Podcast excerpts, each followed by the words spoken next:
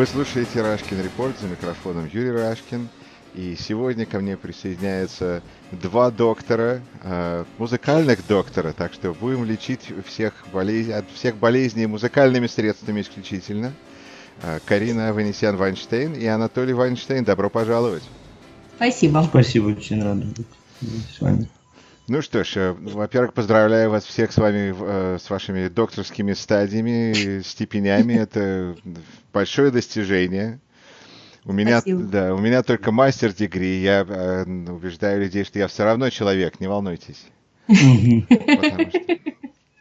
вот, надо будет сделать какое-нибудь э, из- изучение открытий, и тогда тоже буду врачом. Тогда- Как... Да, Почетный докторат дадут. Абсолютно.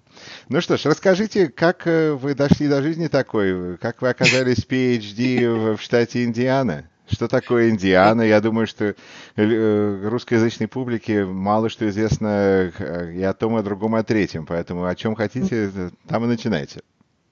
Ну, это как бы, э, ну давай, на- наверное, я начну. Да, тоже. конечно. У нас болтливая в семье это я, вот, так что, в принципе, буду болтать я, Толя будет как бы э, добавлять.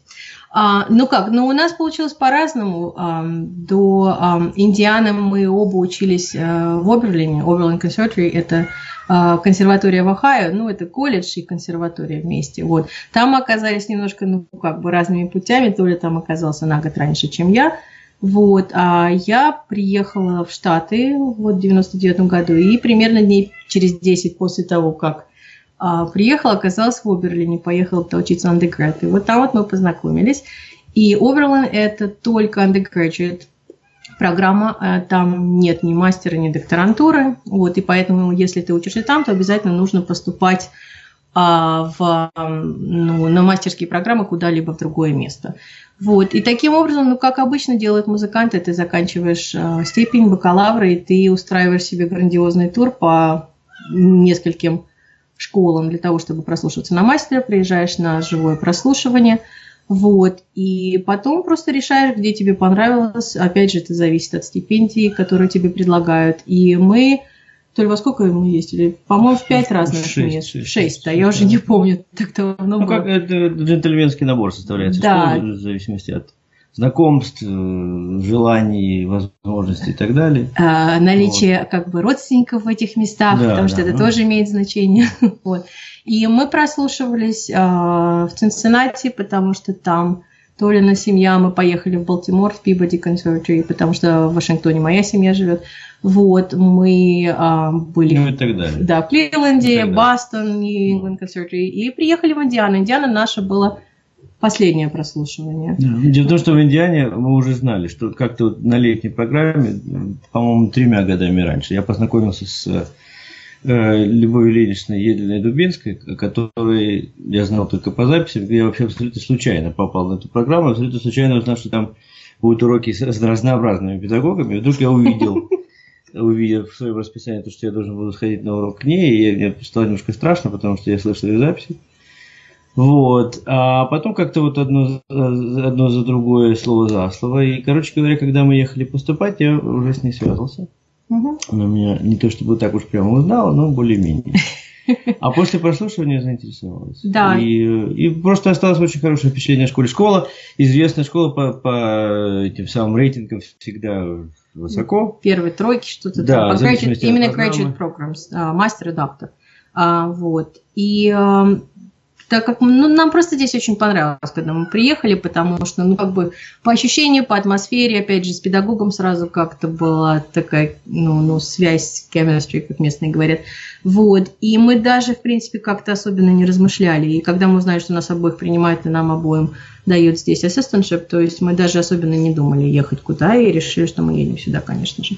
Вот. И мы приехали сюда на учиться на мастера, сначала на магистра, а потом мы остались оба на один год на, на performance диплома, это как бы, ну, промежуточная такая, чтобы немножко позаниматься, вот, а потом мы поступали на докторантуру, и док- доктора здесь безумно долгие, это, в принципе, наверное, самый долгий в стране. Да, он как это какой-то динозавр, остался со старых времен.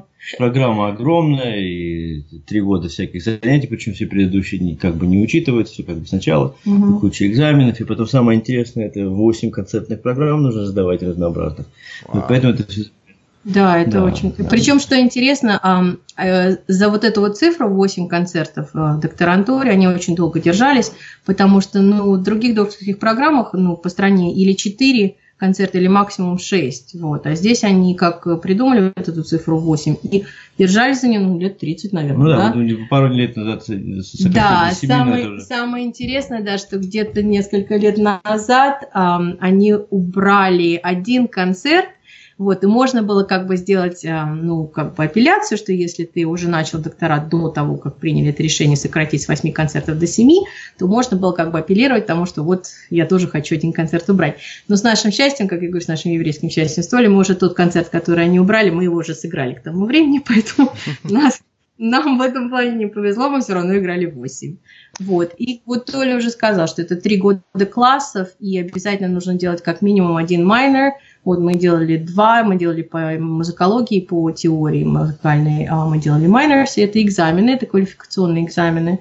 После того, как заканчиваешь все эти классы, то есть это каждый майнер это письменный экзамен четырехчасовой, вот, потом major field экзамен 8 часов письменный, а, там, ну, как бы вопросы по а, фортепианной литературе, и потом еще устный экзамен, oral exam, где-то он длится полтора часа, и там присутствует твоя комиссия. Это три профессора-пианиста, твой профессор по майнер, ну так как у нас было два, так что там и музыколог, и теоретик должен был присутствовать, и директор of graduate studies. Короче говоря, выходишь с ощущением того, что ты что-то сделал. Как, да, как, как, как вагон говорили, работы. Как говорят на Украине, берешь руки, маешь вещь. Да. Вот. Но, и, ну, а при, дальше... и при этом все это еще и по-английски. Ну, естественно, а как? Хорошо. Тогда я, я смотрю на это, тут как бы, насколько я понимаю, как минимум две, такая у нас вилка. С одной стороны, что интересует публику, которая это может э, слушать эту программу э, в России, и их интересует, как оттуда выбраться, и как вообще оказаться в университете, как их детей талантливых, замечательных поставить в Берлинскую консерваторию или куда угодно. И это вот первая часть. А я думаю, для американской русскоязычной публики вопрос, так что же с этим делать? Ну хорошо, но у вас доктор, а теперь что? Так что... Ой, да. да. Ваше да. мнение, доктор? А, Давай начнем с того, как Надо резать. Доктор сказал резать, значит резать. Нет, ну давай начнем, наверное, с того, как поступить сюда. Да, как поступить сюда. А, у нас немножко разные как бы а, ситуации с поступлениями были, потому что Толя уже а, здесь а, жил к тому времени, они эмигрировали в 93-м году, вот, и он поступал уже отсюда. Я, заканчивал, я заканчивал школу, да, поэтому ты, это, да, это совсем другая история была. Вот, ну, для меня это было более-менее как бы стандартно. Опять же, я закончил школу и прослушался какое-то дикое количество мест и выбрал то, в котором я смог бы заниматься одновременно музыкой и чем-то еще. И мое, мое что-то еще была математика. Вот я запомнил, закончил этих два диплома. У тебя вот. еще и третий был майнер Ну, было, было, да. Ну, так вот, так вот в Оберлине, это, в качестве рекламы Оберлина, это, эта программа в Оберлине была э, ну, и есть э, налажена, и, э, собственно говоря, именно это самая главная причина, по которой я туда-то и поехал. Потому что во всех других местах, в которых я бывал, это было бы значительно труднее. Вот. А, так что у меня это как-то более-менее стандартно. А вот у Карины, как Карина приехала же прямо из России, там было, да. там было совсем И я история. поступала... У меня к тому времени уже брат здесь в Штатах был, три года уже он жил. Вот. И так как он... А, ну, он юрист и как бы международник, и, и, и не очень понимает, ну, в том, как работают вообще степени здесь музыкальные, это как бы совсем другая опера. Вот. Он просто недолго думая ткнул пальцем в 6 первых школ по рейтингу, ну, вот. И я туда отправляла свои документы и а, отправила запись, потому что для международных студентов, international students, ты можешь поступать по записи. Сейчас они уже требуют видео в те времена, когда еще динозавры ходили, так сказать, по поверхности Земли, когда я поступала на андеград. Вот, это еще можно было аудиозапись прислать. Вот, ну там есть стандартные требования к программе, что ты должен играть. А, ну, если музыканты будут слушать, то они как бы примерно представляют, там нужно играть что то полифонию, крупную форму, а, что-то романтическое, некоторые места требуют этюд и современные произведения. Вот, все это записываешь и отправляешь вместе в свои аппликационные формы. Да, при этом это все достаточно в такой свободной форме. Так, то, то, так вот, вот заранее узнавать, заранее наводить связи, знать, это не абсолютно обязательно. Нет. Потому что эти самые записи прослушиваются достаточно достаточно объективно. Угу. Конечно, если есть, есть какие-то связи, то лучше. Но угу. вообще на самом деле действительно это достаточно просто. Вот делаешь эту запись, присылаешь, заполняешь аппликационные формы. Все. А дальше Подожди, вопрос... не, не, еще не все. Нужно еще сдать а, TOEFL. TOEFL, конечно. Да. Для международных студентов, для иностранцев нужно обязательно сдавать TOEFL. Это как бы, ну, тест для неносителей языка. Вот. И раньше он еще, опять же, в те динозавровые времена он сдавался на бумаге. потому что там в Москве ходил, там специально отведенное место, раз в несколько месяцев он предлагался. Вот. А сейчас это все компьютеризировано, все сдается онлайн, и можно сдавать несколько раз. Вот. И потом, когда ты сдаешь, а, сама эта система, они тебе твой балл автоматически отправляет в те школы, которые ты выбираешь, куда ты хочешь, чтобы они отправили, он автоматически идет, тебе даже возиться с этим не нужно, он э, вместе с, э, с твоими аппликационными формами уже будет автоматически в системе. Вот. И в каждой школе определенные требования по этим баллам, насколько они должны быть высокие. Вот. И на это смотрят, конечно же. Ну, и стандартные документы, там, заполняешь аппликационную форму, рекомендации, обычно три рекомендации требуют. А, ну, оценки твои, естественно, нужен а, твой диплом с переводом, как бы с оценками какие. Ну, система, конечно, оценок у всех разная, но они примерно представляют европейскую систему то оценок есть, в школе. То есть нужно, mm-hmm. нужно играть на инструменте, Нужно иметь, нужно, да, во-первых, во-первых, надо играть на инструменте. Во-вторых, надо иметь какой-то способ, чтобы это записать. В-третьих, угу. надо иметь доступ к компьютеру и надо знать английский. А, да, а, вот а, а вот как э, там чемодан с деньгами куда класть? А вот, да, вот, да, с финансированием всегда вопрос. На самом деле э, выглядит снаружи гораздо страшнее, чем оказывается потом. Потому что потому что э, в основном школы помогают. Да, это опять же зависит от школы, куда ты поступаешь, потому что есть школы, которые действительно, ну, у них ну, огромное количество фондов э, для именно стипендий. Это вот тот же Оберлайн, кстати, они в этом плане ну, очень щедрые, потому что если ты им нравишься, если они тебя хотят как студента, они раздают э, полные стипендии на на на на на направо-налево. Да, причем там, там ценник выглядит, конечно, абсолютно баста. Ужасающе, абсолютно. За, за 60 тысяч долларов. Да, когда мы заканчивали, было, по-моему, 48, сейчас это больше 60 ну, тысяч да, долларов. уже под 70, да. да. Вот. Но на самом деле, э, если есть заинтересованность школы, то э, да. в зависимости от того, какое финансовое положение на конкретный год, кто, кто поступает, какой конкурс. Но на самом деле в результате оказывается, что найдется школа, если угу. есть уровень, если есть уровень, если есть конкретный интерес, угу. вот, то найдется школа. Вот. И, и при этом самое интересное, что, опять же, вот, э, не обязательно поступать к конкретному педагогу. Угу. Если хочешь, то, конечно, другой вопрос. Но вообще это не обязательно, это не так, как это выглядело вот э, на исторической родине. Да. Вот, что вот действительно желательно иметь, навести мосты, знать, кому вы точно поступаете, брать уроки заранее и так далее. Вот, это, это это, в принципе, не обязательно. Это палка о двух концах, конечно, потому что лучше, в принципе, иметь представление о том, кого. Ну, этом, ты на аппликационной форме можешь поставить, по-моему, три а, имени, кому ты как бы планируешь идти, но а, это тоже не так вот, как, ну, э, ну, я училась в ЦМШ в Москве, там, не дай бог, рыпнуться куда-нибудь направо-налево, это называется шаг вправо, шаг влево приравнивается к попытке побега, карается расстрелом, абсолютно. Не дай бог даже подумать о переходе к другому педагогу. Фух! Это вообще. Вот здесь, в принципе, Измена. ну как, когда ты после... Ну, не то слово, я же говорю, 10 лет без права переписки в лучшем случае. Вот, и а, здесь как бы, ну, ты ставишь на этой аппликационной форме этих педагогов, и если они в тебе заинтересованы, они, ну, когда тебя слушают, и а, опять же, если ты поступаешь там по записи, вот, то потом как бы тебе они могут и сами с тобой как бы э, тебя проконтактировать там и э, по имейлу все в этом роде, или же ты сам можешь связаться тоже с педагогами. Вот, или же даже можешь выбирать уже, когда приедешь сюда. Вот, еще одна деталь, которую мы забыли сказать, что есть специальная форма на финансовую помощь, которую заполняешь своими документами, и они смотрят на финансовое положение семьи, конечно, что а, вот экстрамузыкальные звуки, это наша кошка Фрося за дверью как бы просится тоже Да, я хотел сказать, ваш маленький мохнатый динозавр имеет мнение по этому вопросу. Да, только пусти ее сюда, ради бога, потому что она же будет нагреваться под дверью конца. Она очень любит рояльную комнату, вот, и она очень любит принимать участие во всех уроках, вот. И поэтому как бы ну, рояль для нее просто как аккомпанемент. Ну да, ну она, да, любит присутствие. Прося, успокойся.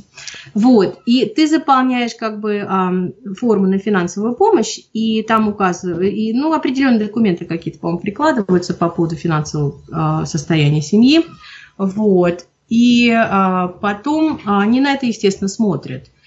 И опять же, ну, вот как Толя сказал, насколько они хотят этого студента, насколько они заинтересованы, и тогда, если они действительно заинтересованы в том, что ты к ним приехал, они будут как, ну как, ну, we'll make it work. Да, да, ну, конечно. Тут такой интересный момент, мне кажется, который иногда тяжело уловить, пока не оказываешься сам в этом супу, что для школы действительно важно и престижно иметь хороших студентов, которые потом добиваются хороших, интересных вещей, потому что всегда этого будущего гения, когда он или она становится большой звездой в этом классическом, скажем так, мире, спрашивают, а где же вы в школу ходили? А он или она говорит, а я закончила Берлин консерваторию. Все говорят, а, Берлин, или там любую школу, которую он или она закончил. Поэтому это для школы важно, чтобы этот человек мог сказать, что они тоже из этой школы, поэтому там такая обоюдная степень. Ну, конечно, конечно. конечно а тем более есть определенные дисциплины, в которых, допустим, э, подготовка кадров в Штатах все-таки, ну, ну, как бы сказать, не то чтобы отстает, не потому что не отстает, но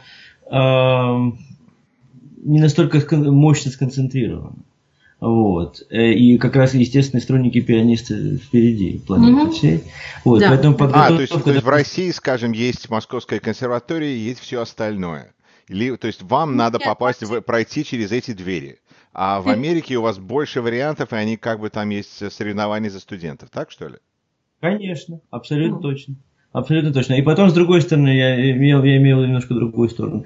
Я имею в виду в, в том плане, что э, американские консерватории любят привозить подготовленных студентов извне. Да. Вот, потому что, потому что иногда бывает, что своих не хватает. Угу. Вот, действительно по-настоящему подготовленных. И поэтому заинтересованность большая. И ребята, которые приезжают... Правда, эта ситуация динамическая, она меняется в зависимости от политической ситуации всего этого. Но в данный момент все равно это, все равно это остается таковым. Если приезжает подготовленный кадр, из э, Восточной Европы или из очень Дальней Восточной Азии, то э, с удовольствием возьмут. Собственно говоря, безразлично откуда. На самом, угу. деле. на самом деле, действительно безразлично. Если человек может как человек владеть может... своим инструментом, да. Поэтому как бы дети, которые особенно вот, а, ну, с постсоветского пространства, из спецшколы с 10 лет идут, они, конечно же, здесь более а, именно инструменталисты, и именно пианисты и струнники в основном, конечно, ну, потому что а, духовая школа здесь очень хорошая, вот, и вокальная, конечно, вока, вокалисты идут как бы, ну, у них большое преимущество по сравнению все-таки с выходцами из Европы. А вот относительно того, что вы сказали, действительно, да, это тоже очень важно этот самый момент учесть, то, что поступает сразу же в несколько мест, поэтому угу. школы между собой тоже конкурируют, поэтому они заинтересованы в том, чтобы в том, чтобы студентов привлечь, поэтому даже когда они делают, даже когда допустим, принимают человека делать первое финансовое предложение, все, это всего лишь начало разговора, потому угу. что Потом э, можно использовать рычаги. Именно как раз вот этот самый рычаг поступления в несколько разных мест, когда можно фактически позвонить э, позвонить в то место, в которое вам хочется поступить, сказать, ребят, слушайте, а мне в этом месте дают больше. И а что вы мне можете предложить? Что вы мне можете предложить? То есть это, это действительно есть какой-то элемент торга в этом. Но, uh-huh. но так как есть финансовая составляющая, нужно к этому относиться весьма прагматично. И самое главное не бояться. Мне ну, кажется, нет? да, вот не бояться это очень, очень важно. Мне кажется, что такой еще маленький момент, что нет никаких проблем позвонить в школу напрямую из любой точки света Конечно. и задать вопросы. Абсолютно, Абсолютно верно. Это, это очень важный момент, действительно, с точки зрения менталитета. Я помню, сам сам все преодолевал. Э, с большим трудом. Да, абсолютно точно. То есть если, э, можно пообщаться по телефону, можно, можно даже если, если есть какой-то страх перед этим, можно написать, написать и, конечно, в электронный... И все это, и все это абсолютно движется. Угу. Вот. И тут момент действительно вот торг. Ну, есть определенные правила, конечно, тоже этого торга, то есть нельзя Э, как бы сбиваться на абсолютный базар, но, но, но, но тем не менее, это не, это не Я незыблемые, торг здесь не да, это не незыблемые какие-то понятия, и действительно нужно к этому относиться не как к судьбе, а общаться с людьми. Да. Я, дум... я, я думаю, что базар зависит от уровня вашего э, таланта, потому что когда я думаю о базаре на уровне спортивных э, университетов, потому что эти ребята абсолютно базарят, и они отвечают за свой базар, и они... это новости, о которых которых пишут, он там такой-то, такой-то сказал, что он пойдет в этот университет, а потом он сказал, что он пойдет в другой университет, и они там густые, что он такой неприличный человек, а потом у него все равно его взяли в замечательную команду, и он мультимиллионер. Это вот э, до музыкантов это еще не докатилось. Не, да музыкантам точно ну, не грозит. Потому что ну, деньги-то разные. Да. Если, если были бы те же самые деньги, думаю, было бы то же самое. Вот, вот именно. Окей, тогда э, напомню слушателям, что вы слушаете Рашкин Репорт. Не забудьте подписаться на канал на Ютубе, на Фейсбуке, даже на Телеграме. И э, сегодня мои гости э, доктор Карина Аванесян-Вайнштейн и доктор Анатолий Вайнштейн, пианисты из из Индианы. Тогда плавно переходим во вторую, э, во вторую часть первого вопроса. Что же с этим делать? Потому что, э, как, как вы только что сказали, все зависит от уровня денег Соединенных Штатов, в конце концов, и вы не баскетболисты, не футболисты, хотя вы специалисты очень высокого уровня. И что же вы специалистам высокого уровня, такого убойного музыкального уровня делать э, с таким талантным изданием? Ну, um как бы, ну, есть несколько направлений. Ну, как бы самая стандартная такая протоптанная дорога – это ты получаешь докторат, и ты начинаешь просто подавать на те позиции, которые открываются в университетах. Потому что на данный момент докторат нужен для чего? Для преподавания на уровне колледжа, консерватории и университета. Вот, потому что сейчас просто документы даже не рассматривают. Еще лет... Ну, возможно, но, ну, ну да, это в принципе без доктората э, Да, потому что практи... еще лет 15 назад можно было с магистром, в принципе, получить позицию. Если есть большая исполнительская карьера. Да, если есть большая исполнительская карьера, конечно. Вот. А сейчас, в принципе, как бы даже когда ты смотришь на позиции на описание, то есть они в requirements, как бы в ну, при реквизитах, требованиях требуют наличия доктората. Вот. Ну, речь, короче говоря, речь идет об основном преподавательской деятельности на университетском угу. уровне, что выглядит весьма разно в зависимости от того, какая программа, какой университет, да. где он находится. По вот, размеру университета. По размеру, уровень и так далее. И, и уровень весьма, весьма разный, разный конечно. конечно да. Да. Ну, в принципе, докторат это считается, ну, это академическая да, степень. Подготовка к, вот, Потому что в в саму степень входит большое количество очень классов, но мы это обсуждали уже, и вот эти вот экзамены все, вот, и концентрация есть именно курсы по педагогике, и как бы ты, у тебя ассистентшип, когда ты докторат делаешь, то есть ты уже учишь а, как бы студентов, которые ну, частные уроки, и, и в некоторых случаях учишь групповые как бы классы фортепиано, как бы это общее фортепиано, то, что у нас там в России называлось. Вот. И то есть это академический, э, да. академическая степень с большой как бы, частью исполнительской, а, но она концентрируется именно на академии. Поэтому с точки и зрения, писать еще да, нужно. С точки зрения да. работы, вот действительно подготовки к работе, что, э, часто ошибаются, потому что не, не, неправильно воспринимают э, критерии конкурса. Критерий конкурса исполнительства личное, конечно же, имеет колоссальное значение, чем выше, тем лучше. Но за исключением действительно буквально самых высших э, консерваторий, которые действительно подготовка консерваторских кадров. Тут с точки зрения профессиональной речь идет э, как раз о гораздо более широком профиле. То есть чем шире профиль, тем лучше. То есть если вы умеете, э, даже если сугубо взять пианиста, Пианист, конечно же, должен уметь э, сыграть сольно, сыграть в камерном ансамбле, саккомпанировать, причем саккомпанировать как можно большему количеству инструментов, mm, и, да, и владеть и, и, и аккомпанементом для вокалистов, то бишь это нужно знать, знать и дикцию на четырех стандартных языках, угу. и владеть оперным репертуаром, помочь ребятам, допустим, особенно с точки, с точки зрения вокалистов, нужно ну, просто уметь помочь им выучить ноты. Да. Вот. А, то есть так, это педагогическая функция. Не всем. Да, ну не всем, конечно. Нет, ну я, я себе абсолютно серьезно говорю. Вот, то есть в эту сторону э, как бы профиль должен расширяться. Потом, что касается э, чисто сугубо исполнительских вещей, конечно же, желательно иметь, опять же, как можно более шире профиль. Если вы умеете что-то в новой музыке, прекрасно.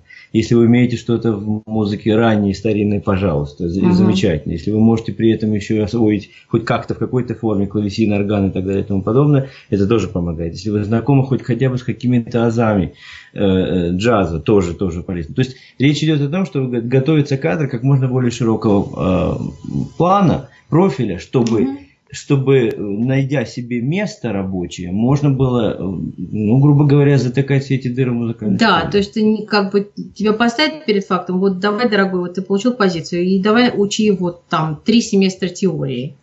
И э, если ты к этому не готов, если ты как бы не составлял там элементарно на силабус на вот эти вот семестры, как бы не изучал учебники, по которым, то есть ты как бы упираешь лбом в стену, и, а как я это буду делать? То есть к этому как бы надо быть готовым. Ну, бывает, бывает такое. Мне, мне кажется, иногда даже очень часто люди э, это, самоограничиваются. Они говорят, вы знаете, я только играю вот такую музыку, я не импровизирую. Да, конечно. И, Да. и- и- а, а от них требуется именно вот это. Поэтому тут очень важно себя не ограничивать э, ментально. Да, Да. конечно, это, это чрезвычайно важно. Э, Действительно, ну, конечно, не надо говорить, я знаю, когда это, когда я не знаю, вот, ни в коем случае. Но, но с другой стороны, с другой стороны, нужно учитывать, э, как бы, эм, ну, не надо же быть абсолютно доскональным специалистом во всех этих областях, это же невозможно. Вот, но, но владеть каким, какими-то а, базовыми понятиями, конечно, нужно. Вот, например, я, я могу на, на своем личном примере. Вот, вот что я делал на своей работе, так сказать. Вот. А, Значит, а, за последние несколько лет. Ну, я сыграл вообще со Ты всеми. сейчас скажешь, где ты работаешь. Да, да, работа здесь, здесь, значит, здесь э, в часе езды от нас, в небольшом городке Гринкасле, есть музыкальная школа при университете, э, небольшой либеральный университет, DePauw University. И музыкальная школа, которая, кстати, существует уже м, 130, Школа очень 130 с лишним лет. Это, Да. да. И, ну так, средний уровень, так скажем. Ну, Так вот, что, что я там делаю? Значит, э, играла со всеми оркестровыми инструментами, действительно со всеми Ага, вплоть до, до, до контрфагота. о боже. Вот, и арфы, и ударников, и так далее.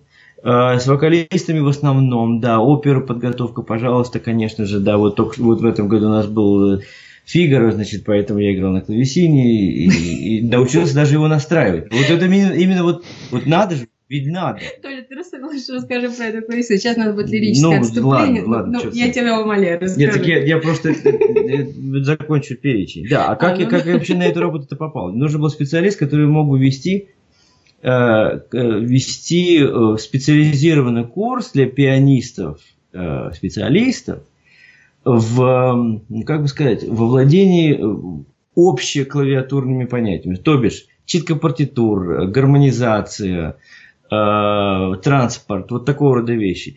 В чем, э, собственно говоря, в некоторых вещах в этих я действительно больше, как бы, у меня много опыта и так далее, в Мгм. некоторых нет. Но нужен был, нужен был человек, который как бы мог все это э, в себе объединить, вот это как там, так туда и попал.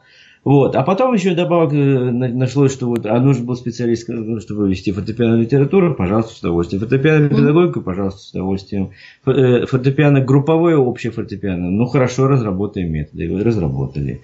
Ну, Вот. еще и аккомпанемент Ну, это, ну, аккомпанемент За- занима- Учить количество. детей, как аккомпанировать. Да, да, и да, это то, что у нас, у нас называлось конс-классом. Да.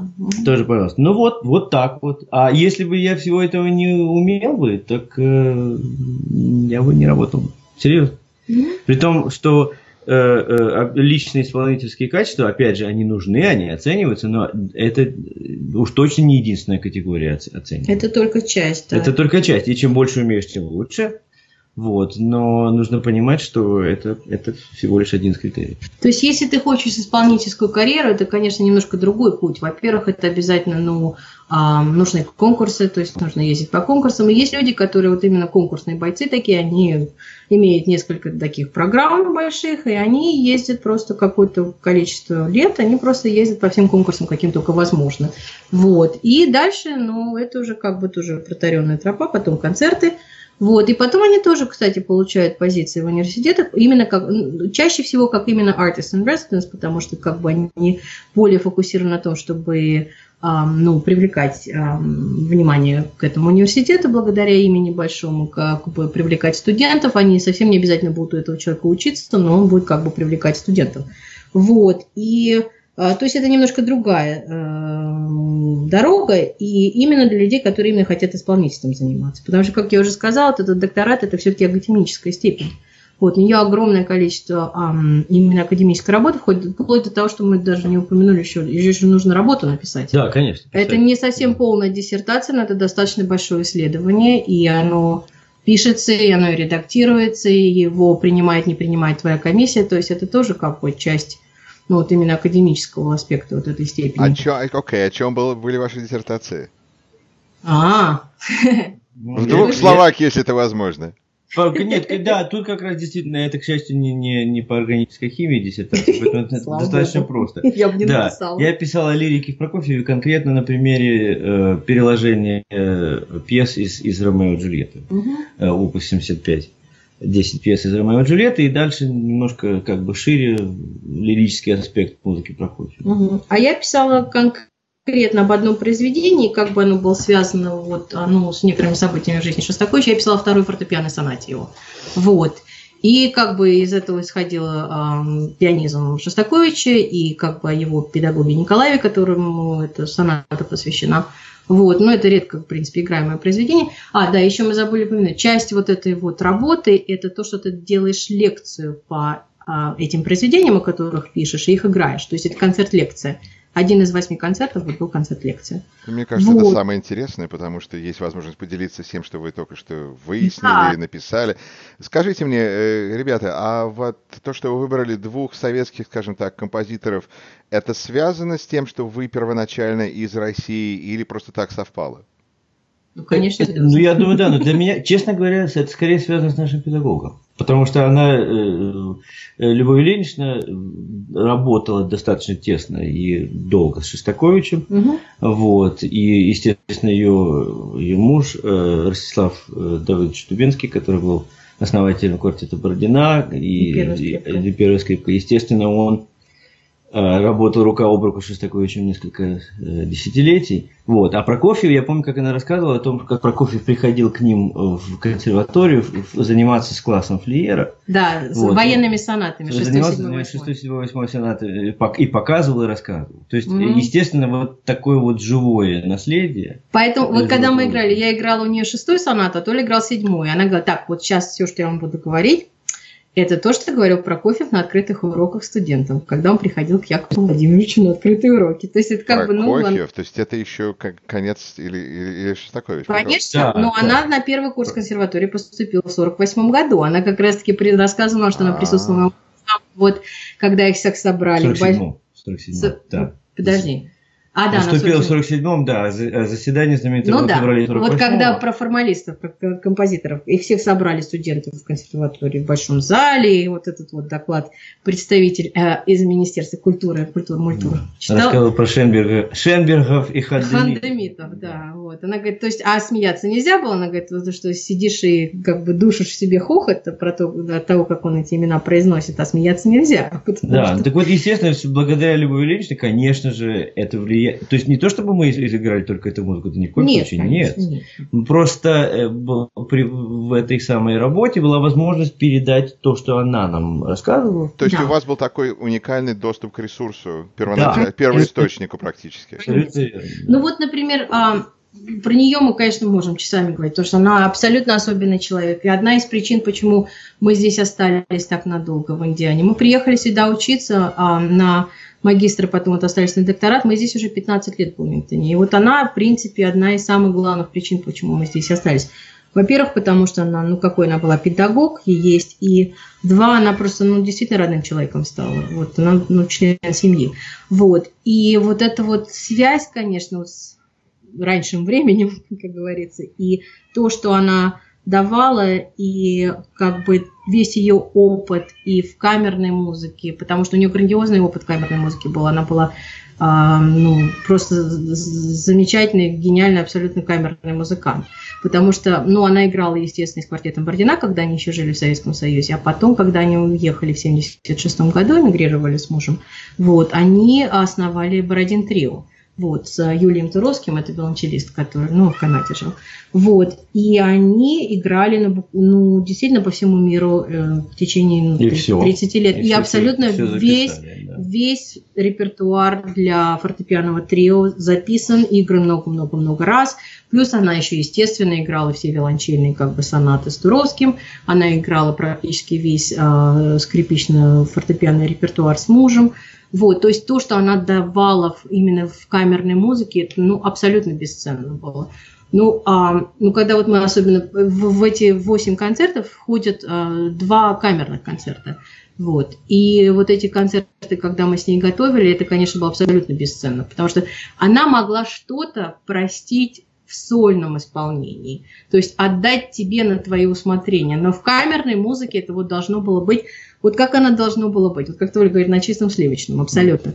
Я помню, как я готовила э, трио Чайковского, вот, у меня были две девочки, мои партнерши, виолончелистка и скрипачка, вот, и мы занимались в течение двух месяцев. Ну, трио Чайковского, ну, ну сложное произведение, оно длинное, а, бесконечно сложное, и каждая из партий виртуозная, и марафон 50 минут идет трио, то есть оно ну, непростое произведение. Вот, и мы занимались с девчонками каждый день, репетировали по 2-2,5 часа, и два раза в неделю мы ездили к Любовь Ильиничне на уроки домой. Вот, где она нас, э, ну, пардон за грубость, просто насиловала в возвращенной форме. Вот. Мне она не давала играть вообще. То есть я играла с девочками, она говорила, так, встаньте, я сейчас покажу. И она садилась и начинала просто ими дирижировать, показывать мне, что там нужно делать, как это должно быть, насколько это должно быть вместе, насколько дышать вообще вместе нужно. Вот. Дело в том, что трио Чайковского, они в концертах играли, она мне как сказала, 534 раза. Вот, это было одно из их коронных произведений. Ну, что удивительно при этом, э, это вот, вот казалось бы, да, это, что это подавление личных... Э, нет. Ни в коем случае. Нет. На самом деле, на самом деле это развитие, э, развитие понимания и проникновение в произведение, проникновение в стиль угу. и глубины, которые просто невозможно, потому что копирование она тоже не прощает. Нет. А Нужно было через себя пропустить, и потом сделать. Дело, и потом да, это всегда как бы было, что вот у нее такой подход был, вот мы с вами сделаем одну сонату Моцарта, и вы будете сами для себя знать, как дальше работать над, а, вот, над другими сонатами. То есть она давала направление всегда. Вот. И именно вот в качестве э, добросовестности, вот в проникновении в музыку, чтобы ни одной ноты не прочувствовано не было. Вот. И, э, то есть это, ну, э, мне кажется, что это очень как бы именно из раннего времени концепция. То есть она занималась так, вот как с ней занимался Флиер. Вот, она вот из э, его школы, и она была одна из его самых любимых студенток. Вот, и, э, и именно в камерной музыке. А потом еще некоторые вещи просто у нее были благодаря тому, ну, как бы, а, с кем они были знакомы и дружили еще в Советском Союзе, вот, она и э, Дубинский, они были очень близкими друзьями Шнитки. Вот. И опять же, одно из вот произведений, которых я играла э, э, на одном из своих камерных концертов, была сюита в старинном стиле Шнитки, которую Шнитки, в принципе, написал для нее и для ее еще другого партнера, скрипача Марка Луботского. Вот. И она мне просто дала ноты, ну, манускрипт который был написан руками Шнитки, который он чуть ли не на коленке дописывал, чтобы им отдать перед тем, как они уехали на гастроли а, с Лубоцким, по-моему, в Сибирь куда-то они поехали играть, да? Uh-huh. Вот, то есть у нее были живые ноты, просто написанные вот шнитки от руки. И я сделала с них копию, я играла по этой, потому что она сказала, ни в коем случае не играйте на печатных нот, там безумное количество печаток. Вот.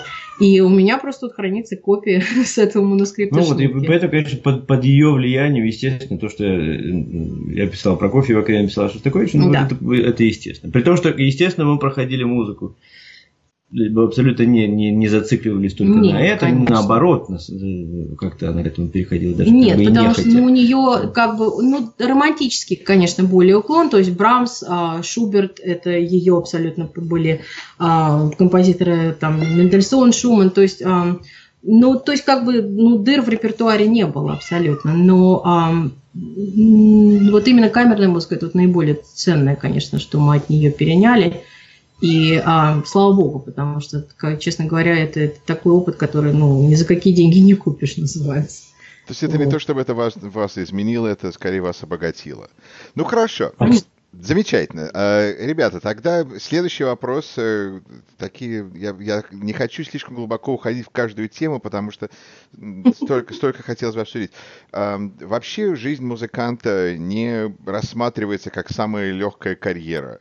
У вас, у вас молодой, талантливый ребенок, поздравляю. Э, вы, да, вы хотите, чтобы он стал музыкантом, или вы не хотите, чтобы он стал музыкантом, или вы хотите, чтобы он занимался тем, что ему нравится? К- какое ваше мнение как профессиональных музыкантов и родителей по поводу будущего детей, и какой выбор надо э, вы рекомендовали людям в их карьере? А, ну, это, конечно, дико трудный вопрос. Абсолютно дико. Спасибо. Да, потому что, потому что все меняется. Это был комплимент. Да, конечно, нет, дело в, том, что, дело в том, что нет ни одной секунды, когда я об этом не думаю. Тогда действительно, говорит, будь проклят тот день, когда я сел за баранку этого пылесоса. Бывает и такое тоже. Нет, ну, во-первых, я должен, я должен заметить одну очень важную вещь. С точки зрения, именно вот если серьезно отнестись к этому, как, с точки зрения аргумента. Есть один очень важный аргумент. Профессия у нас не музыкальная. Не музыкальная. Профессия у нас педагогическая. Угу. Вот. А это такие все-таки профессии. А, хотя, несмотря на то, что наше общество пытается нас убедить в том, что эта профессия никому не нужна, вот, но на самом деле нужна еще как. А что касается Яши, тут у меня тоже очень важная вещь есть. Дело в том, что я, я к своей музыкальной профессии, педагогической или к музыкальной профессии пришел весьма криво. У Карины было все-таки ЦМШ и так далее. У меня было немножко да. все по-другому. А, вот. И был, был, и был, и есть э, такой вот элемент того, что вот почему меня этого раньше не научили. Если бы я в детстве серьезно занимался, это было бы совсем другое дело. Вот, поэтому мне очень важно, как бы вот такая вот э, есть подтема, что если ребенок способен и он хочет серьезно заниматься на каком-то уровне, мне хотелось бы сделать так, чтобы он не проснулся бы в каком-то возрасте и сказал бы, ой, я хочу, а уже поздно. Да. Я не могу. Вот. И есть дисциплина, в которой абсолютно спокойно можно преуспеть, даже если этот интерес приходит гораздо позже. Вот. А есть дисциплины, в которых не преуспеешь. Если, если вы хотите заниматься исполнительством, особенно на определенных инструментах, конечно же, нужно серьезные, нужны серьезные занятия в детстве. Вот. И, и хотелось бы Яшу как-то обезопасить от того, чтобы он э, именно э, переживал по поводу того, что, ну как, как это было у Островского, мучить, чтобы было мучительно больно а, прожитая жизнь. Да. Да, ну просто дать ему возможность как бы, ну... Ну что касается, но, но этот вопрос, я опять же, ко мне же, у нас же поступающие, вот в ту школу, в которой я работаю, поступают все время студенты, и я очень часто с ними, я очень люблю общаться и, и с ребятами поступающими, и с, и с, и с родителями. Вот. И вопрос этот задается все время. Значит, когда человек поступает в одну из самых лучших консерваторий, там этот вопрос стоит немножко другим способом. Там действительно речь идет о том, что человек абсолютно точно решил, что он как минимум будет пытаться организовать себе профессиональную карьеру, хоть какой-то апостасии. Вот. А у нас немножко по-другому. И тут, тут есть другой вот такой вот интересный момент – если взять, коль мы уже говорили о баскетболе, если взять ребят, которые занимаются баскетболом или там американским футболом или, или любым, любым другим видом спорта, особенно тем, который считается как бы, ну, как гламурным, все принято говорить. Вот. Вот, вот, допустим, взять ту же самую нашу Индиану. У нас знаменитая баскетбольная программа, которая существует спокон веков, знаменитые э, э, исполнители и тренеры и так далее. И при этом я вот, э, да, при этом я могу назвать, ну, буквально двух профессиональных баскетболистов, которые закончили наш университет за последних 15 лет. Вот. А при этом это нагрузка и работа, и опасность, и, и, и все, что можно себе представить, колоссальная. И ребята идут на это абсолютно спокойно, потому что они понимают, что это, что это дело жизни. Вот. И прекрасно понимают, что э, их профессиональные шансы устроиться как баскетболисты очень малы. И даже если устроишься, сколько ты будешь играть, и где ты будешь играть, если даже не, не, не, в, ну, не в каких, на каких-нибудь Филиппинах или в Литве профессионально. Вот. А, и а, но тут, тут, но тут, э, тут культура, которая настраивает людей на то, что это престижно быть частью этого университета, это престижно быть э, баскетболистом, потому что даже если ты не попал в баскетбольную лигу, после этого любая компания захочет, чтобы ты стал их представителем, потому что ты играл в этой баскетбольной команде, которая знаменитая и так далее и тому подобное. Плюс, если тебе там 7 футов роста, так чего еще тебе да. заниматься? А если у человека большие пальцы, ему никогда не скажут, ты знаешь, надо играть на контрабасе. А, это... а что делать, если деньги есть, а слуха нет? Ну да, ну, да. ну А, ну а, ско- а что делать несчастному баскетболисту, который 7 футов роста, его баскетбол его не интересует, а как еще он будет зарабатывать? Он, он становится баскетболистом, и каждый год он стоит у своей корзинки и пытается что-то делать, хотя ни ритма, ничего у него нету. Но, но да, но роста не натренируешь. Ну, так вот это как абсолютно слово. Да, как абсолютный слух. Да, поэтому я думаю, что, наверное, тут, наверное, важно с вашей точки зрения развивать ощущение у населения, что музыка создает невероятно важные навыки, как человек Конечно. как работает, как доби- добиваться ну, целей, достижений и так далее. Да. Но, но дело в том, что насколько, насколько мы понимаем, э, эту пропагандистскую работу в этом направлении нужно проводить скорее, скорее с родителями. родителями и с детьми, чем с работодателями. Потому что, насколько, насколько показывает практика, работодатели такие вещи любят, они на это обращают внимание. Насколько вот мы знаем, если как минимум я не располагаю абсолютно убедительной статистикой, но вот опять же у нас, когда э, в школе речь идет о том, а как э, как разговаривать как бы с, с, с абитуриентами, об этом речь идет все время. И в прошлом году мне как бы я имел счастье побывать на, на слете бывших выпускников. Mm. Вот. И это было очень интересно с точки зрения... Университета, где то ли Да, да, университет, в котором я работаю. Это было, да, это было интересно с точки зрения социологии, потому что там собрался, собрался народ, который, как, как, говорит, как говорится, крепко стоит на ногах. Вот, и многие именно об этом говорили. Дело в том, что музыка это за последнее время, и музыка, и вообще искусство вообще вошли в общую э, ну, как бы сказать, э, категорию либерального образования вообще, на, на, э, речь идет не только даже о искусстве, а вообще о, о, о, о гуманитарных, гумани, в любом гуманитарном занятии. А зачем это нужно, зачем нужно это образование и, и что, что я с этим буду делать? Mm-hmm. Так вот, как раз именно вот эти самые бизнесмены, которых я видел в прошлом году, они говорили именно об этом, о том, что э, компании предпочитают именно ребят с таким образованием. Вот, потому что, особенно если у них есть совмещенное образование. Потому что именно как раз вот те же самые музыканты, те же самые спортсмены доказывают своими достижениями то, что они в состоянии быть целеустремленными, то, что они работают, дисциплина то, что они, есть, дисциплина навык работы есть, навык, с раннего возраста. Потому что, ну, действительно, вот если ты начинаешь заниматься на инструменте на каком-то играть, то ты занимаешься элементарно каждый день. То есть ребенок 5-6 лет – знает уже, что он должен в какой-то момент опустить, извините за физиологические подробности, попу на стул и таки сесть и позаниматься. То есть 15-20 минут, полчаса, но, как говорится, есть очень хорошая пословица «daily practice happens daily». Вот, то есть это не так, что ты пришел на урок, там полчаса что-то побренчал, ушел и забыл до следующего урока на следующий день. Нет, ты таки должен этим заниматься каждый день. И вырабатывается определенная дисциплина, то есть дети с раннего возраста знают, что вот есть определенные занятия, которые они должны делать каждый день. И это, конечно же, тоже воспитание родителей тоже, потому что, ну, особенно если родитель не имеет никакого отношения к музыке, вот у нас э, с Толей есть а, частные ученики, которые, ну, абсолютно разного возраста, начиная самых начинающих, именно 5-6 лет детишки, которые только садятся за рояль, которых мы сажаем за рояль первый раз, вот, и до детей, которые уже подростки, там 15, 16, 17 лет, которые уже как бы действительно серьезно думают о том, а заниматься ли этим дальше профессионально, поступать ли на бакалавра, а, во всякого рода музыкальные программы.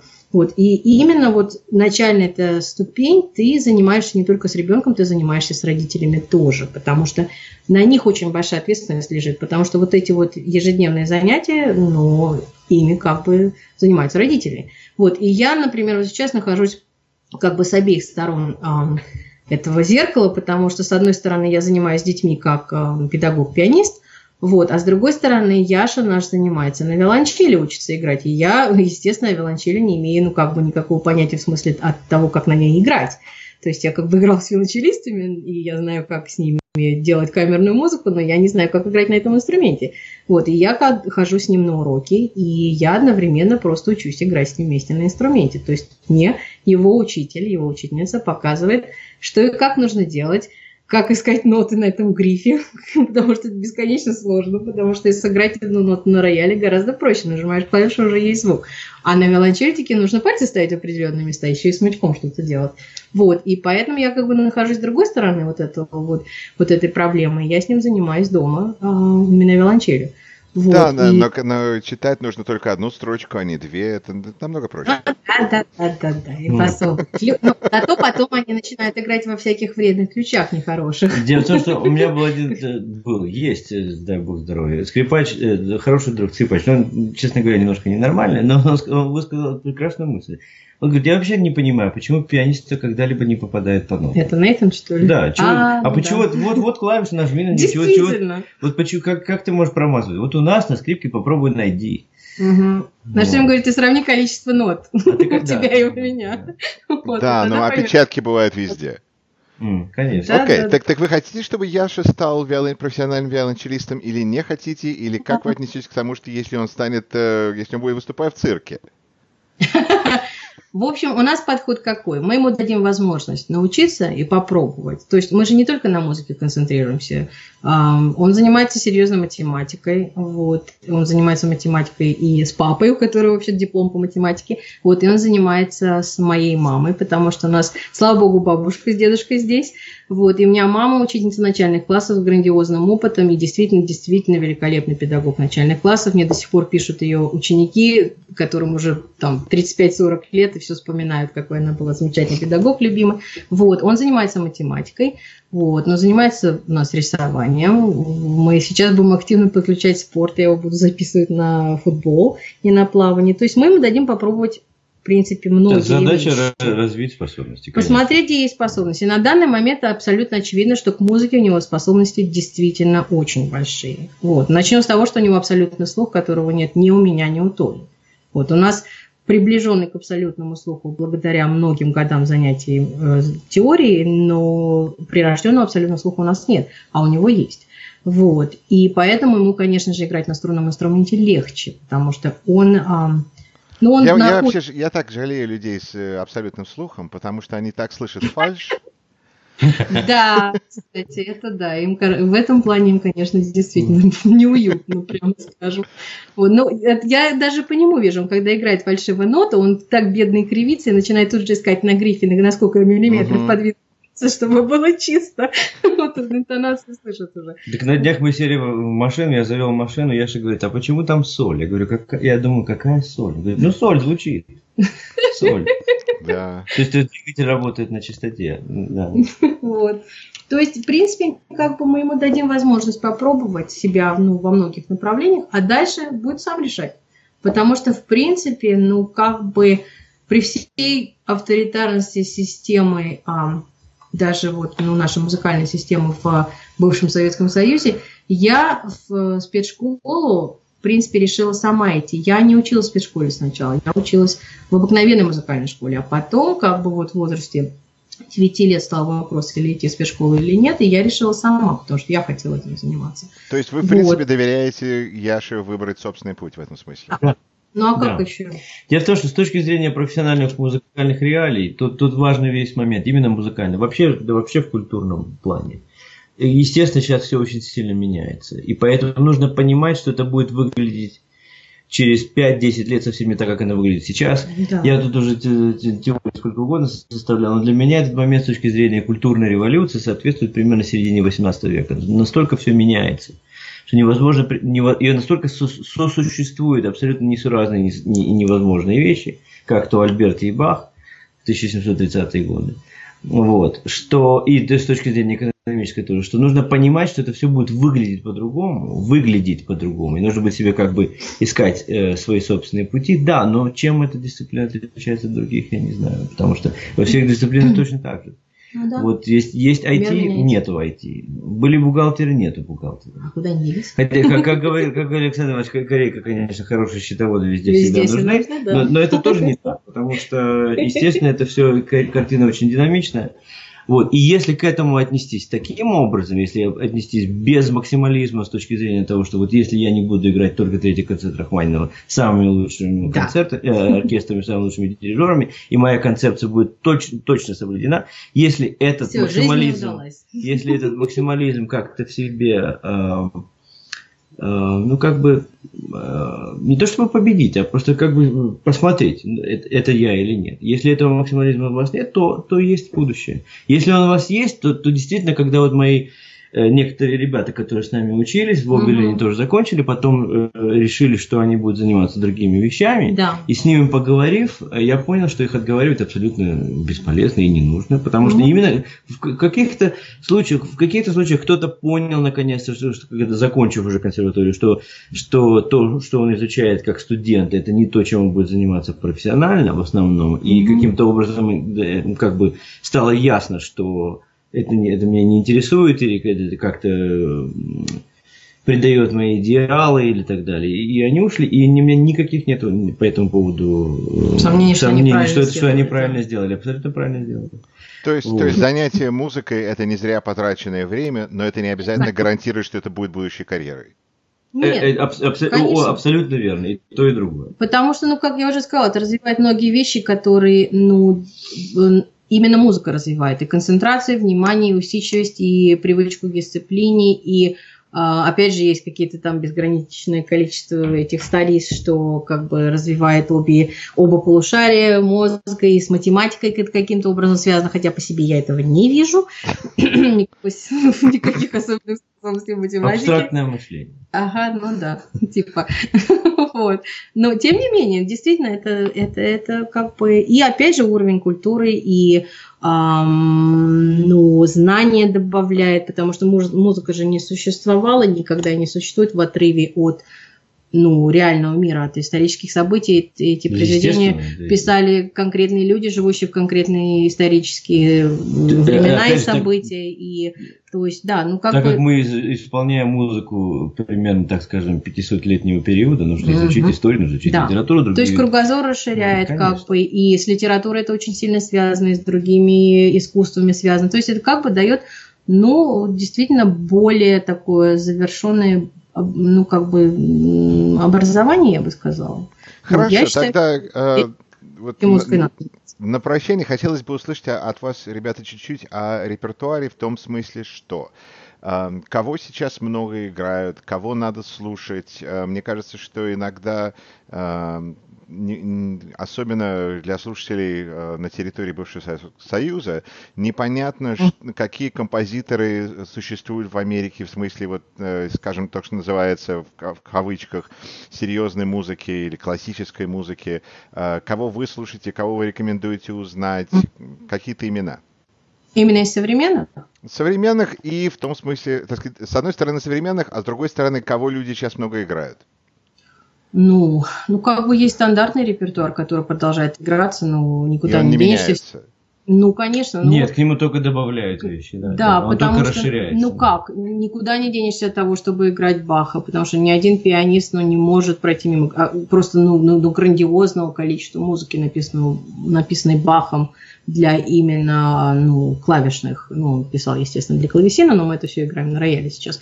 Вот, э, то есть, начиная от репертуара именно образовательного для детей, и дальше, дальше и больше, и больше, и больше, ну, как то бы классический... то есть, все немцы, и Бах, и Моцарт, и Бетховен, и Брамс, все это никто не отменял? Естественно, да. Бетховен, случае, Бетховен, как бы сонаты Бетховена, ну, начиная с того, что он написал 32, это у нас вот наш приятель, виолончелист, а, когда мы у него спросили, как же ты можешь закончить э, докторат за два года, а мы должны тут лет 6 или 7 его делать. Он говорит, ребята, сколько Бетховен написал сонат для виолончели, а сколько он написал для рояля? И он был в чем-то прав. 5 и, соответственно, 32. 32, да. да.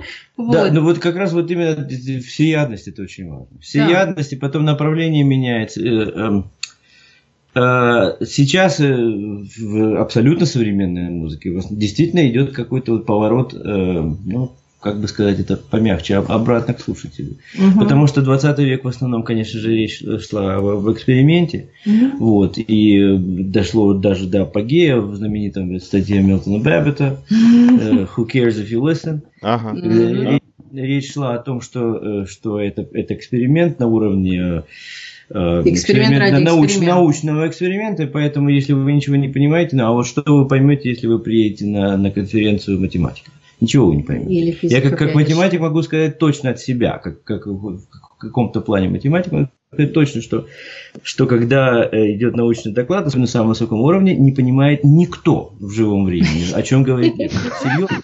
Серьезно, никто, никто, даже ближайшие коллеги не понимают, потому что в этом нужно разобраться. Вот. И, и то же самое, и то же самое как бы было в музыке. Это я говорю об этом в прошедшем времени, потому что где-то вот начиная с 70-х годов пошел поворот угу. э, действительно на что-то, что воспринимается проще, быстрее, с первого раза, если не с первого раза, так, так э, достаточно скоро. Угу. С какой-то точки зрения, мне кажется, это диктовалось исполнителями, угу. потому что исполнители тоже хотели играть что-то, что Ну да, бы, как бы вчера хочет, написанное, хочется а сыграть, да. открываешь ноты, понимаешь, что это практически вот. невозможно. А что касается имен, ну имен бесконечное количество. Ну, я не знаю, сейчас... Если исполнителей? Да, нет, э, а, композиторы. композиторы. Живые да. классики, ну я не знаю, вот, например, э, опять же, у нас каждый год в моей этой самой школе, в которой я работаю, каждый год да приезжает, помню. приезжает на неделю живой, композитор. живой известный композитор. И все они замечательные, интересные люди. Вот, например, приезжал Джон Карельяна абсолютно потрясающий человек. Потом приезжал Марк Адамо, мы ставили его оперу. Угу. В этом году... Ну, Либи Ларсон приезжал. Либи Ларсон приезжала, очень известная э, женщина, очень прекрасный очень композитор, особенно вокальную музыку, у нее очень интересная, да. Дженнифер Хигден в этом году приезжала.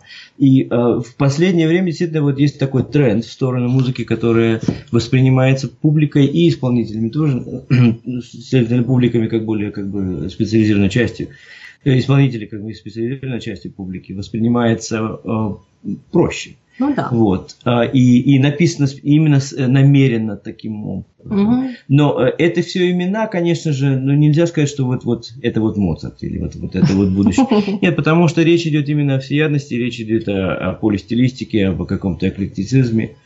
Вот, поэтому самое главное, мне кажется, что это, что нужно, нужно подходить к этому широко. Угу. Широко. И, естественно, чем больше стилей хоть как-то э, будут знакомы, тем лучше. Да, но и опять же это не отменяет всего этого грандиозного репертуара, который есть, а, который уже существует за последние действительно да, который распространяется, между прочим, назад, все назад, дальше, все дальше, дальше, дальше, дальше вглубь выходит, и а, ну, есть такое, конечно, отношение, что до Баха музыка не существовала, как одна наша знакомая профессор называет все, а что после до Баха. Баха тем более. Да, нет, она очень, это, ну, смешно называет всю музыку, которая до Баха pre-music. Да, на самом деле абсолютно серьезно. 17 век сейчас входит абсолютно спокойно в репертуар ну клавишных нельзя сказать, пиани... вот нельзя сказать пи... пианистов, но клавишных Ну, смотря кто, вот Соколов садится и играет английскую музыку этих вот uh, Virginals, да. you know, и, и это звучит там Bird, you know. Это звучит абсолютно гениально. Ну, потому что Соколов делает, поэтому если садится То есть, то есть репертуар растет во всех направлениях, и более, всех... большее восприятие современной музыки, и большее восприятие ранней музыки, так что теперь как бы есть публика на все. Так Конечно. мало того, даже вот э, ощущение, э, такой вот подход сверху вниз, которое было направлено э, в сторону джаза или даже популярной музыки, угу. это уже абсолютно ушло. Да. Это, это просто, нельзя, просто это глупость. То есть нужно как минимум разобраться, о, о чем идет речь. Вот. Ну, естественно, то есть нельзя сказать, что какой-то жанр можно полностью взять да и отменить. В каждом жанре есть свои шедевры. Вот. Ну, есть что-то, что ближе, есть что-то, что дальше, но как минимум ну, Да, это, плане... я думаю, это отражается тем, что вот недавно рэпер получил там какой Пулицера или еще что-то. А, да, да, да, да, было да. дело такое. Ну, есть ну, какой, есть он какой... Нобелевскую премию дали. Да, да, он, конечно, да, Нобелевскую премию уже получил, Боб Дилан, да. Тоже. Ну, есть какой-то элемент эпатажа в этом всем. Но, но с другой стороны, действительно, это веяние времени. И а, с какой точки зрения я как бы э, держусь какой-то, в каком-то плане за консерватизм? Потому что я держусь за основу, за фундаментализм я держусь. Но при этом, но при этом э, не восприятие, как раз именно это абсолютно баховский подход, между прочим. Потому что, опять же, он э, был э, в каком-то плане он писал музыку, которая уже не соответствовала его времени. Да, но с другой стороны, он был абсолютно открыт и, и всегда интересовался новыми веяниями, всегда их каким-то образом пытался пропустить через себя. Вот, и поэтому закрытость это самое страшное, что сейчас может с вами произойти. Тем более, что есть доступ ко всему. Доступ Конечно. есть ко всему. Все записи есть, все ноты есть. Все ноты есть доступ свободный к композиторам. Вот я помню, когда я впервые написал имейл композитору, который у меня был конкретно, должен был исполнять произведение, а в тексте не было понятно, бемоль или не, или не бемоль. Я помню, что я с каким-то страхом писал этот самый текст, вот, потому что как же так, это живой классик. Сейчас это, это все немножко ушло. Надо общаться, mm. после того, как я поработал с каким-то количеством композиторов, я понял, что это очень важно. Ну да. Что Они это, тоже живые люди, да, как да. И, и то есть в этом плане действительно наше воспитание того, что это только портреты. Вот. Я помню с ужасом в, э, в классе в своем э, в начальной школе висел портрет Ковалевского, и там было написано 1904 год, черточка. То есть на тот момент был жив. Вот. Но мы а, готовы. Да. Вот. И, и, э, но все равно было такое ощущение, что это же портрет, как же так. А, Он живой? Это, это, да, конечно же, к этому нужно относиться по-другому. Угу. Я, я бы не обращал бы внимания на то, что как бы, ну как, нужно сказать на то, что все живые люди, нельзя обязательно, не надо обязательно это спускать до какого-то уличного уровня, но вот, вот такое вот ощущение того, что все можно потрогать руками, ко всему прикоснуться, я считаю, что это очень, очень даже и современно, и, и, и, и смотрит в будущее. Угу. А в смысле исполнителя, ну, каждый выбирает для себя, что ему ближе, какой стиль. Э... Я, я надеюсь, что у Карины любимый исполнитель это Анатолий, а у Анатолия любимый исполнитель это Карина. Ну, в каком-то плане, да. да. Лучше камерный ансамбль это наш дуэт. Ну что ж, господа, на этой ноте давайте тогда... Я чувствую просто как э, ваша кошка Фруси, в том смысле, что мы просто поцарапали поверхность. Фруси уже на рояле спит, так что... Да, но мы только вот дотронулись до поверхности и поговорили чуть-чуть, но я думаю, такие затронули важные темы, которые, я думаю, будут интересны многим и, и родителям, и музыкантам, и будущим, и бывшим, и настоящим иммигрантам. Э, большое вам спасибо за ваше время и надеюсь, что мы сможем продолжить этот разговор в будущем.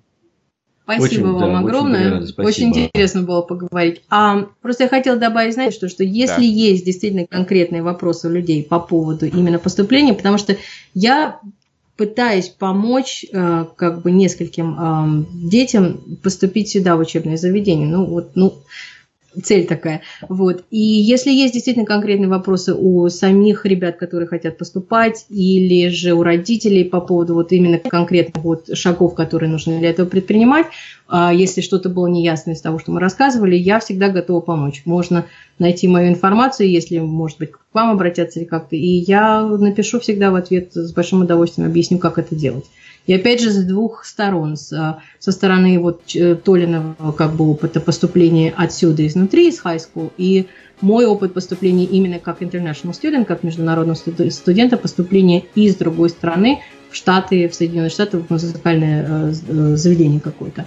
Вот, так что если есть у кого-то вопросы и желание пообщаться, то я всегда готова помочь. Вот. Карина, вы невероятно смелый человек. А, ну ладно. Чего Посмотрим, что получится. Всего хорошего, ребята. Спасибо, до свидания.